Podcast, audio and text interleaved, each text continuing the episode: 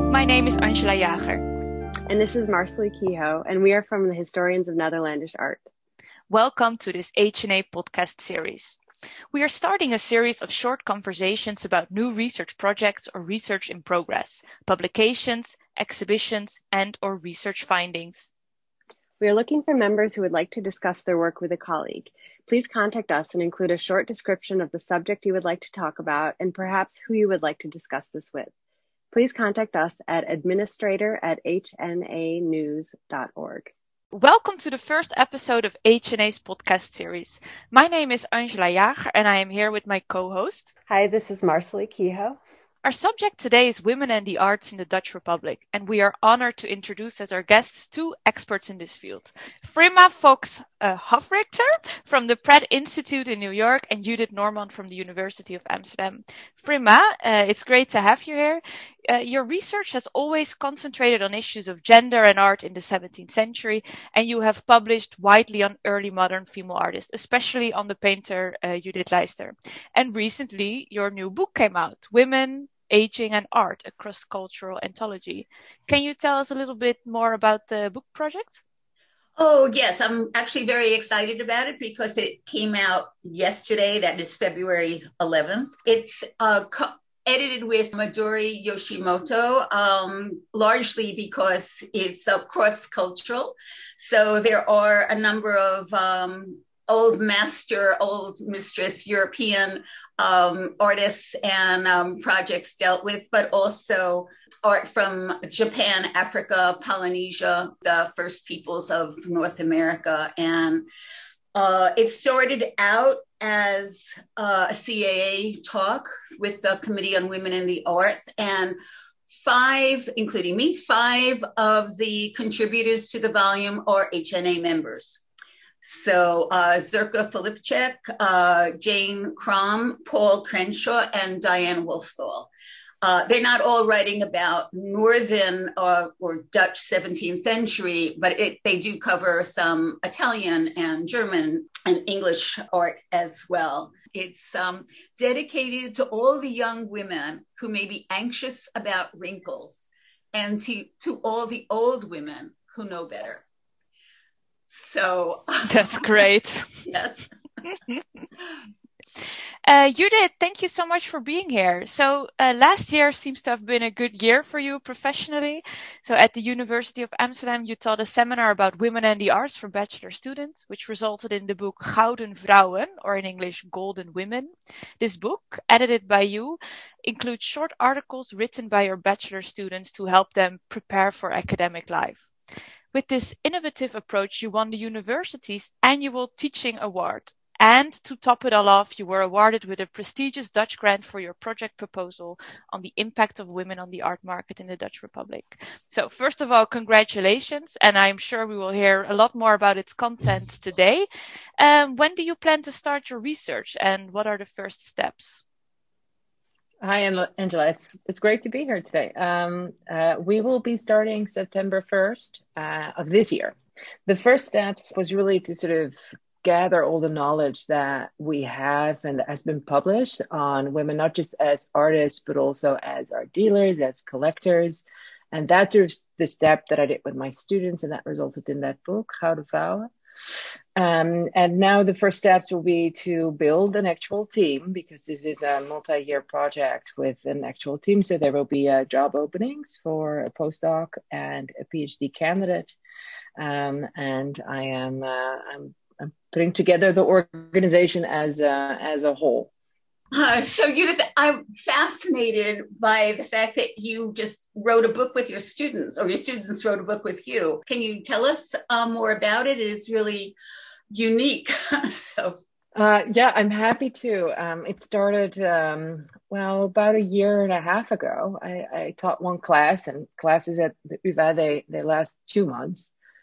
And at one point, I just figured, why not try and write a book with them? It actually came from a complete misunderstanding. I was supposed to teach at a different university at some point, and and, and they gave me a, a, list of participants, and they had 33 students in the class, and I almost choked on my tea at the moment because how am I going to teach a seminar, a research seminar? 33 students so I figured, well, why not turn that into something good with a lot of people? We can do something big. So why not write a book? So I completely designed this class, and the day of the first uh, meeting, I sit there, and there are only three rather than 33 students. So I didn't write a book with them.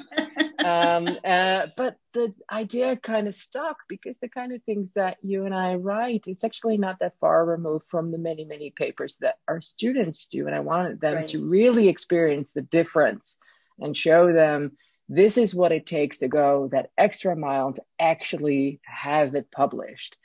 Um, and uh, it was a great experience for them, but for me as well. I think it's also exciting for them and still for me to find new things, to realize art history isn't done. That uh, you can go to archives or even just looking at older literature and take something out of it like the footnotes that everyone has overlooked and and find just new ways of looking the whole idea of working on women is taking the same facts or sometimes new ones and just asking different questions and exactly. um, you know so i would would tell them come up with 10 questions every time you see a painting um, and think oh well uh, what can i ask but you, i said you don't have to answer them but ask the questions so that exactly. you just have you keep your mind working um, mm-hmm. but i think that your students were able to work in archives yes uh, not really. These are bachelor students, so oh. they they actually came from the entire faculty of humanities. So some of them were studying political science, some of them were doing archaeology. So really, their task was mainly to gather everything that had been written about these women. So I prepared a short list, and um, and then to to really explain to a wider audience how these women impacted the production and consumption of art. So sometimes it was as uh, an art collector. There's, of course, one student who wrote about Petronella de la Cour. And we know her from her dollhouse. That's the part of her collecting that's always mentioned. Uh, but her actual collection, which was auctioned in the early 18th century, which mentions her as the primary collector uh, uh, decades beyond the death of her husband, with whom she collected earlier on, um, so that student, Stefania Branchetti, uh, she wrote not just about the dollhouse, but also about the collection. Um, and that was tough for her to do because there isn't that much writing on it. But yeah, it's so it's not like she went into the archives, um, but but she tweaked it. She showed right. a new perspective, the, right. the woman's perspective. And in doing that, yeah, she did contribute something new. And the book as a whole is also new because it combines not just women artists, but also dealers and collectors and uh, women who did compile um, doll houses and things like that. And it's empowering for them. I think we're first understanding the importance of looking at dollhouses now to realize that it's not first that it's not just child's play, but that it does, you know, or can imitate the real house of a person and see what's on the walls and where are the maids and where are they you know where are they ironing and where are candlesticks and uh, dishes and uh, so it's really it's really exciting from a practical that is a histor as a historian it's exciting because you can mm. see the the houses the rooms that they lived in sort of at work.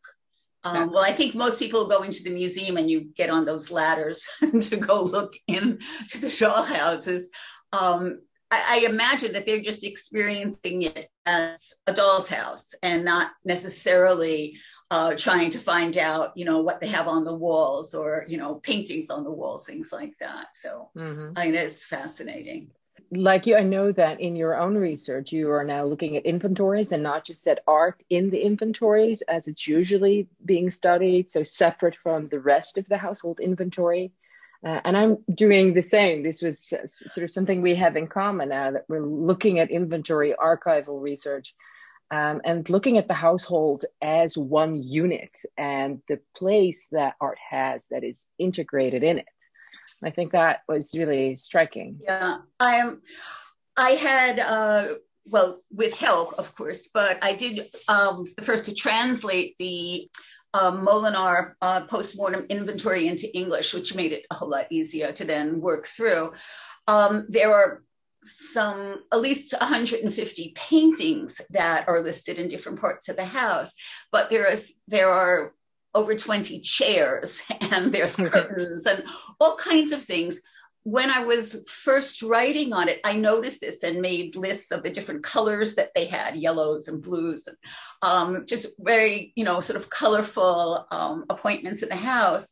But I didn't know what to do with it. And I was very sensitive at that time. Uh, this was a very long time ago. Um, to do something that I would be even more uh, labeled as women's work, that is mm. being involved with, you know, chair cushions and which are listed, you know, they, they list blue chair cushions and uh, yellow curtains and things like that. Um, but I always kept those in mind. And so I was able to mm. talk about the paintings in it and the musical instruments, but I really did keep away from the, the curtains and the pillows uh, and now I've um, been looking at it, you can count like how many beds there are, how many pillows are being used, where are they? So it is, uh, now I feel much um, more emboldened uh, than I was when I was young, both when I was younger, but also just a long time ago that there's mm. um, more of a, an interest, um, an intellectual and historical interest in women's lives. And um, that's largely also because of you and your work um, that really spread it out. So it's not just about women artists, but how did they live? And for me, I'm just taking one woman and trying to figure out how she lived um, and also, since she lived in different cities and with an artist and had children and was part of a larger family, there's just a lot there. Um, so it's always been exciting for me to work on her. Um, yeah. Um, so I want to at one point come back to this idea of the household, but um, for now, I wanted to ask you more about Judith Leyster since we're on the topic. So, what do you think about the self portrait, the oval one by Judith Leyster, that was on the art market for a little while and is now in a, in a, in a private collection? Oh, well, I think um, you and others have also suggested that maybe it's uh, a forgery or that, you know, artists can be making forgeries of Judith Leyster, which I think is uh, an exciting possibility. Not with that one, though. Um, uh, I really, uh, I do think uh, it is by her. And when we say older, it's really interesting that she never achieved what we consider old age. She died at 50. Hmm. So, um, which is, you know, I think about that. I have to say, I'm older than 50. And when I approached 50, I thought about, oh, this is when Judith Leyster died. So that all the years after, I feel even more as a gift that I had that she didn't mm. have. I know that may sound uh, strange, but um, but I mean, I I think when you work on an artist, you do get a personal uh, connection with them. Um, I think the the difference between those two portraits, the one at the National Gallery in Washington, I think that one was made on the occasion of her becoming a master, and there are certain um, there were prescribed uh, measurements for that painting. Largely, she painted, uh, you know, small paintings. Mm-hmm. So it's not, it's just a different shape, but it's not that unusual for her. Interesting, just as a connection to this, Paul Crenshaw in his uh, in his chapter in my old women book identifies a painting by Frans Hals as the as the subject is Judith Leyster, mm. um, because also in the inventory uh, there are two paintings of Molenaer and his wife by Frans Hals, and so he suggests that now I can say this without uh, being concerned because it's it is published as of yesterday. so, uh, but he did he did uh, talk about this in a CAA um, a CA conference. There's a painting at the Frick of a painter, a male painter. She thinks is Molenaer, and a painting at the Met that is at the Metropolitan Museum of Art that is usually in storage uh, by Frans Hals and thinks it's Judith Leyster older. And uh, he mm. did various time lapse kinds of things to see that she's possibly, you know, it's possibly her. Um, and I, I think all of these new ideas are just are fascinating, and they do in some way relate to the inventory that there really is mm. you know there is a somewhere around there were these two paintings. So um it would be you know really exciting to see. Um, see if i were a forger i'd be going through that inventory just like you and be like, what can I come up with? What can I find? Because museums worldwide are scrambling to find what do we have that's made by women artists? What depicts women in a certain way? Like, how do we make women more visible? Well, you want to paint a so, turkey. there's, there's a turkey. Uh, there are grapes. There's a lot of still life in the inventory that's listed as oh. by her. But yes, I could see that it could be um, uh, financially valuable to go through women artists inventories and start painting. Um, but that, all right, so yes, I have one more question on uh, on well, I have a thousand more questions on Leyster, but I have one more that I wanted to ask you. Do you think that Judith Leyster belongs in the Rijksmuseum's Gallery of Honor? Because I know that they're reshuffling a bit, and I know there's some discussion about it. Um, what do you think about that? Where do you stand? Well, I think there should be more about women's lives in that gallery of honor, um, whether it's uh, porcelain um, and more about home life, more to give a sense of what that time was. Mm. The specific painting that the Rijksmuseum has, um, which is the Serenade, which is a, a very you know very nice painting. They do have it hanging, and even when it was closed and they only had masterworks, it was included.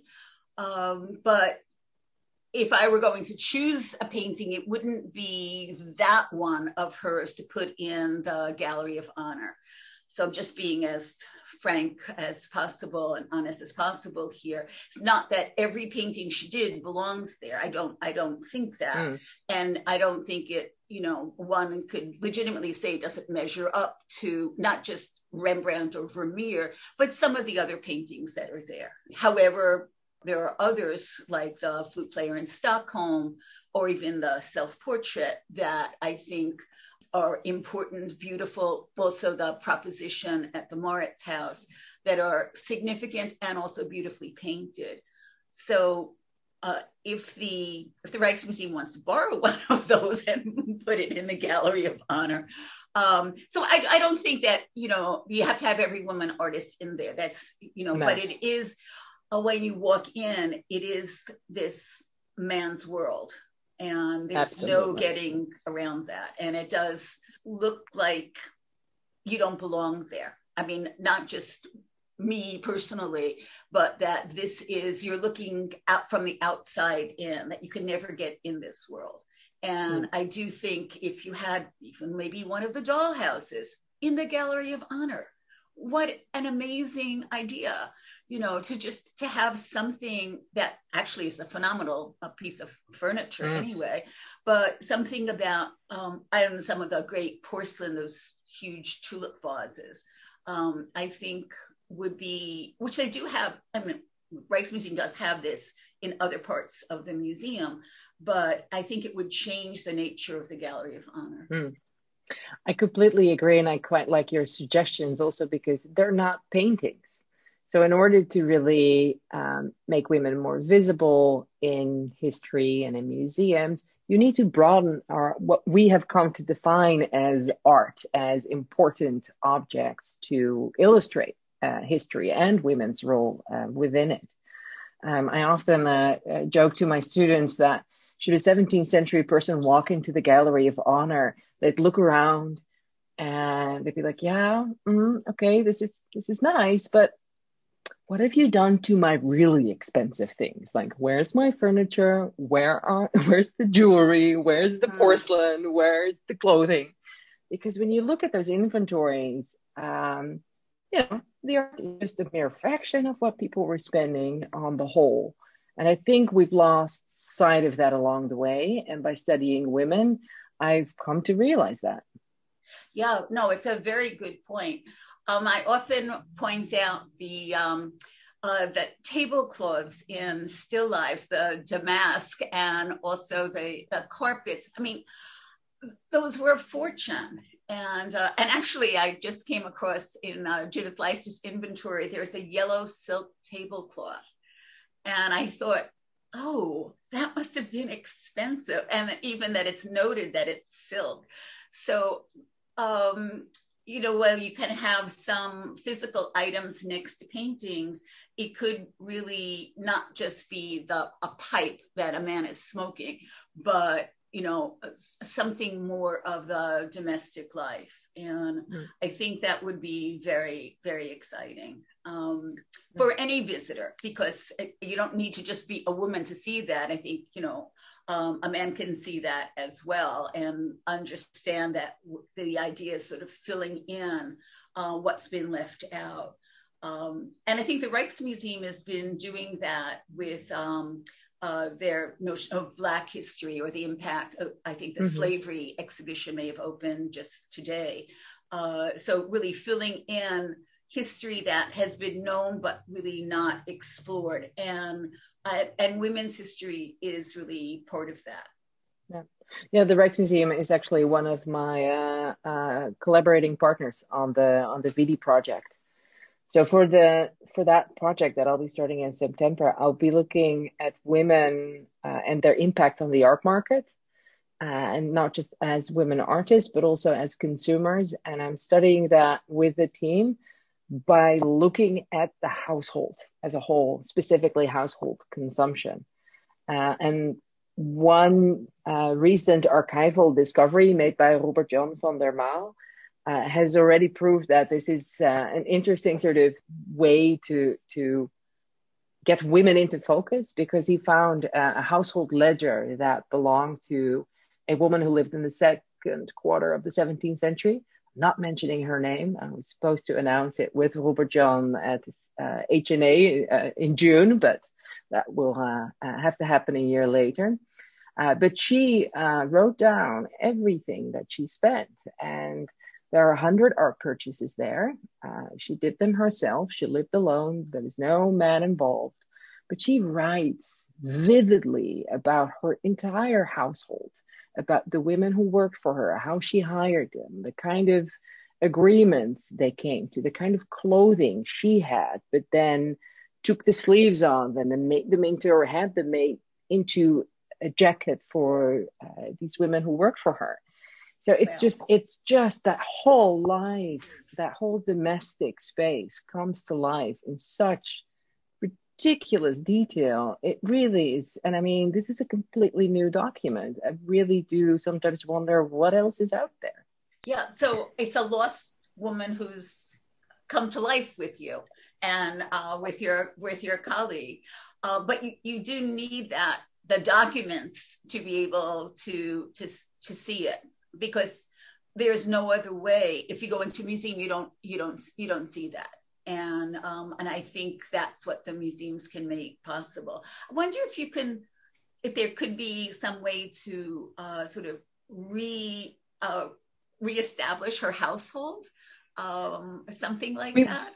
We certainly want to do a, a historical reconstruction. Um, I mean, this is 200 pages, so so we know not just you know what she owned, but also when she had things repainted, uh, how she used certain rooms, when certain objects entered the household, when she discarded things. So yes, a, a virtual interior would be absolutely fantastic. Um, and um, I think your HNA um, uh, mentoree, is that a word? Is Wei yes. Li? and, and I'm talking to her as oh, well oh, right. about yes. it. Yeah, with the Golden yes, it was just a, yeah. it was just a coincidence um, that I was connected with her. I had volunteered to be a mentor, and um, that Xuan is uh, working on inventories and the names. The chapter she sent me was on the names of rooms.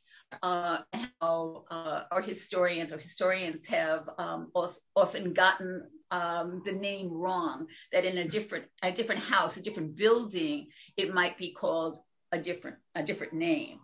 And uh, so I've since then been looking at the Leyster inventory, thinking, "Oh, is that really that room?" Or, or you know, so yes, it's uh, it's it's quite uh, fascinating. I, I think Schwan is also happy that at least I knew about inventories. so it's like, oh, so it wasn't it wasn't that foreign.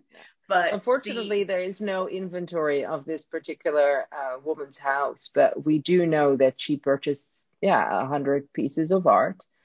Uh, and we know about the actual acquisition, right? Which is so different from an inventory because that that just means that somebody owns something, but who purchased it and under what conditions right. is completely unclear. And with her, we know to whom she went, what the price was, what the price for materials was, what the subject was, even the amount she would have spent on having the work itself uh, delivered to her home would be mentioned. So that's just an insane amount of detail. We also know that behind her secret, so her her her, her uh, toilet, um, that there is uh, the ice skate of one of her servants, and it just fell in or behind it, so she had to replace it. So just, how do we even know that about any household? Like, if I were to move my couch, I'm sure I'd be surprised by some things, but I know it of her home insane. Yes. It's funny about the, the intimate ways we get to know people who've been dead several hundred years. She would not have liked it, I don't think, no. so this because it's not an inventory, then it's not in the Montias database, and it is then this entirely new document that everyone now will be able to get through. Will it be online? Do you know, or uh, yeah, I mean, so after you all use it? Um, exactly. So, so we are working now with a team of volunteers uh, to make a transcription of the entire document, and we're also making it or turning it into a database so that we can uh, run calculations on how much you spend on the church or how much you spend on food or in servants or in art. Um, uh, so, and, and all of that will be available as soon as possible because there, there are so many reasons to study a document or a woman like this. Like this is an unheard voice because she was wealthy, but also because she was Catholic, actually. Uh, also because she was this you know, art purchaser, an important one locally at least. Um, so I think it needs to be open access and widely available as soon as possible. Yeah, we're aiming for next year. That would be great because I and many other people will be eagerly going through that. Oh, it's interesting that you mentioned that she's Catholic. Um, and how do you think that impacted on her uh, collecting or the art? Did she say not have not have or had religious art? I mean, had uh, you know crucifixions and things like that, or or what? Certainly she she owned uh, mostly biblical subjects. Oh. Um, but we also know what she liked about them. So we know that she had some of them restored because they the gold leaf wasn't shimmering enough anymore, or because she didn't like a certain part. Uh, at one point, she had her own portrait painted into, I believe, a crucifixion onto the face of Mary Magdalene. Oh, my goodness yeah, we have we I know there's like a world there. Um, and uh, she has her her coat of arms painted onto uh, these different objects. So yes, it was incredibly for her. It's almost like uh, it's it's almost works of art in action. Like this this has a real visceral religious meaning to her. Like she's wow. handling these pictures. She's she's constantly uh, tinkering with them, you know, just just having them reframed or replaced or moving them about or having them clean. She at one point gets this blue paper to, to clean pictures with. We go like, no, please don't. um, but yeah, it's uh, uh, it's it's very much almost a, a, living, breathing thing for her. The art in her home. It's it's very interesting, completely new wow. um, perspective. Yes, I mean, even if she didn't have that much of a, a document, a 200 page document, having a woman's perspective who lived during that time is really exciting. When Judith Leyster appears before a notary with a ledger, it doesn't say like what's in it, but she has mm. a ledger. You think, oh my goodness, like what is she doing? You know, what, what does this mean? And so it becomes, well, she comes to life. So I think that's what's uh, exciting. Um, yeah. and, and I think, I think we're both trying to make these um, women come to life again. So it's uh, it, has been exciting for me and um, and a surprise that after all these years, people are interested and less so at the beginning of my work. Uh, and at times it sort of went, you know, in waves up and down, but now it's up. And um, and I'm glad that, that I've lived to see it. So um, I am planning to still uh, work on her uh, one more time, but not in terms of attribution or any of the work that I've you know done before, but much more in line with the kind of work that you're doing. Uh, that is in terms of uh, the studio, uh, her work with her husband, what her household was like, you know, more about the inner life uh, within the 17th century. In this case, of a woman artist who is still working to some degree, at least after her marriage, or is taking care of the books, if not the just the paintings so I think, I mean, I think I was always interested in that, but as I uh, said earlier, just um, uncomfortable um, reaching out that way. It was hardly acceptable to even work on a woman artist. So I, I didn't want to get into too much of her life, although I was brave enough a few years ago to work on the whole idea of uh, nursing mothers uh, as women artists or whether they had wet nurses. Um, and I think that sort of broke through that mm. now I can really deal with the the intimate life of these women. So and is that also um, and I, I know that article and it's so important also because it goes beyond the traditional boundaries of art history and I think for me that was a turning point as soon as I started to work almost more like a historian although never losing sight of the artworks something clicked and I understood that there's so much we don't really know that we can't mentally visualize about the 17th century. I needed to take a hard look at, at daily life and how did this actually work? How right. did the studio work? What what meant what does it mean that Judith Leyster took on a different role? Not a, a, a, less important role, but a more difficult role to research. So I'm very yeah. glad that you're doing this yeah no it's it's exciting for me. And it, it isn't even that i have to go right now to the archives. I actually have a lot of the material but it is um, it's now going to be used in a different way and looked at exactly. in a different way. And uh, so if you see an article about you know pillows and curtains it could be by me so but it, it it is you know fascinating to look into someone's life that way. I often you know explain to my students that that's what the early modern period means that it's it's still connected with us but it is earlier. But there are these connections. There are still connections we can make. And i do think um, I think it's difficult for students because it, you know, they look so different, they're dressed differently.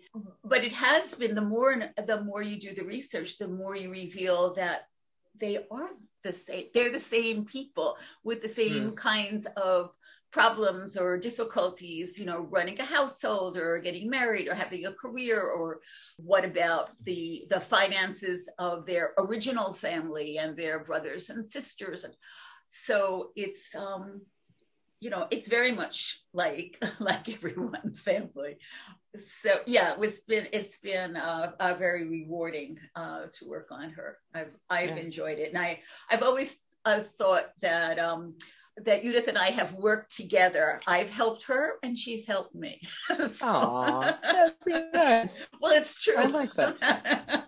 yeah thank you for having us. Um, we've definitely oh, yeah. enjoyed it, and we hope you do too. And yes. it was a chance for us to meet each other because um, we wouldn't have, you know, I wouldn't have sent a note say, "Do you want to Zoom?" so, so exactly. this, is, this is very nice. We hope with this podcast we can facilitate more conversation between scholars that work on the same or similar subject. You can find this podcast series at hnanews.org slash podcast with references to literature and artworks mentioned in this episode. You can also subscribe to the Historians of Netherlandish Art podcast on your favorite podcast app. Our next episode will feature Walter Melion and Celeste Brusati. If you're interested in joining an HNA podcast conversation, you can reach us at administrator at hnanews.org.